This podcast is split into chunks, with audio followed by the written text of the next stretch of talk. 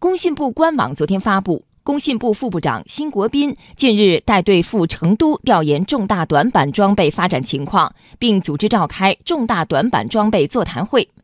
辛国斌指出，要正视困难，切实找准影响重大短板装备创新突破的主要症结，切实推动新时代重大短板装备取得突破性进展。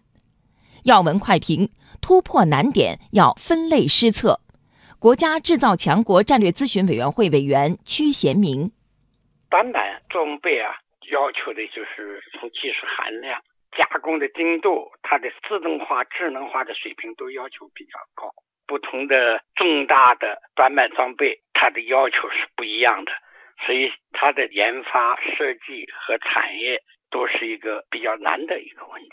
现在提出来了，我们要针对我们制造业所需要的。重大的短板装备，我们要下功夫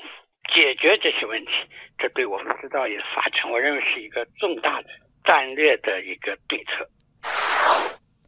财经大事要闻快评：央行官网昨天发布，盐城支付机构为非法互联网平台提供资金清算、支付服务的违法违规行为。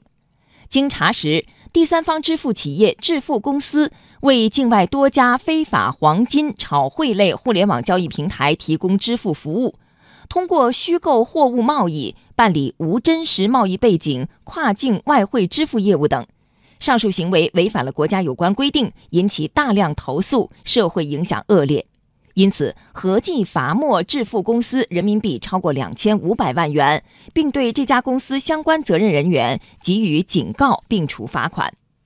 要闻快评。第三方支付市场亟待洗牌整顿。武汉科技大学金融证券研究所所长董登新：